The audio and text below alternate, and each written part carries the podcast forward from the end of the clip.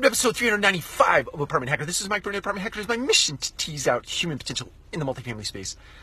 So, a couple of days ago, I was on a market call. Uh, one of our property managers in Florida uh, was presenting uh, weekly statistics on her property and, and, and its uh, the performance of the property. And so, in the course of that call, uh, we got to a section uh, where we talked about renewals and we were sort of forward looking into January of 2018. And one of the remarks that she made when doing the presentation was that she had been held up in getting the approvals for the renewals to go out, uh, and thus they've gone out a little bit late, and the renewal statistics for uh, for January were, were lacking.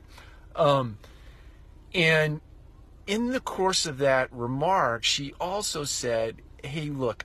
I take ownership for the fact that I should have been, let's say, a squeaky wheel. Those are my words, not hers. She she was a little more articulate about it, but um, but she owned the moment in the sense that, hey, look, I knew it was being delayed. I should have raised my hand. I should have um, made it an issue so that I could get the letters out on time.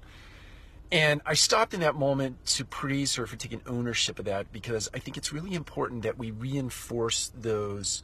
Uh, those opportunities, those moments, those acknowledgments of, hey, I could have owned this a little bit better. Now, in in addition to that, I asked some questions about where our system broke down, and we were able to identify a specific area where we can go back and work on the, the machine, if you will, the property management machine that we are putting together at Radco Residential, uh, which is really awesome. But it, had she not acknowledged that in the moment, it would have been glossed over, and we might not have uh, been able to go back and look at the, at the machine and fix it, right? But her acknowledgement in and of itself uh, was awesome in the fact that she did it, and secondly, it was awesome in the sense that now we can go back and make our machine even better. So, two things.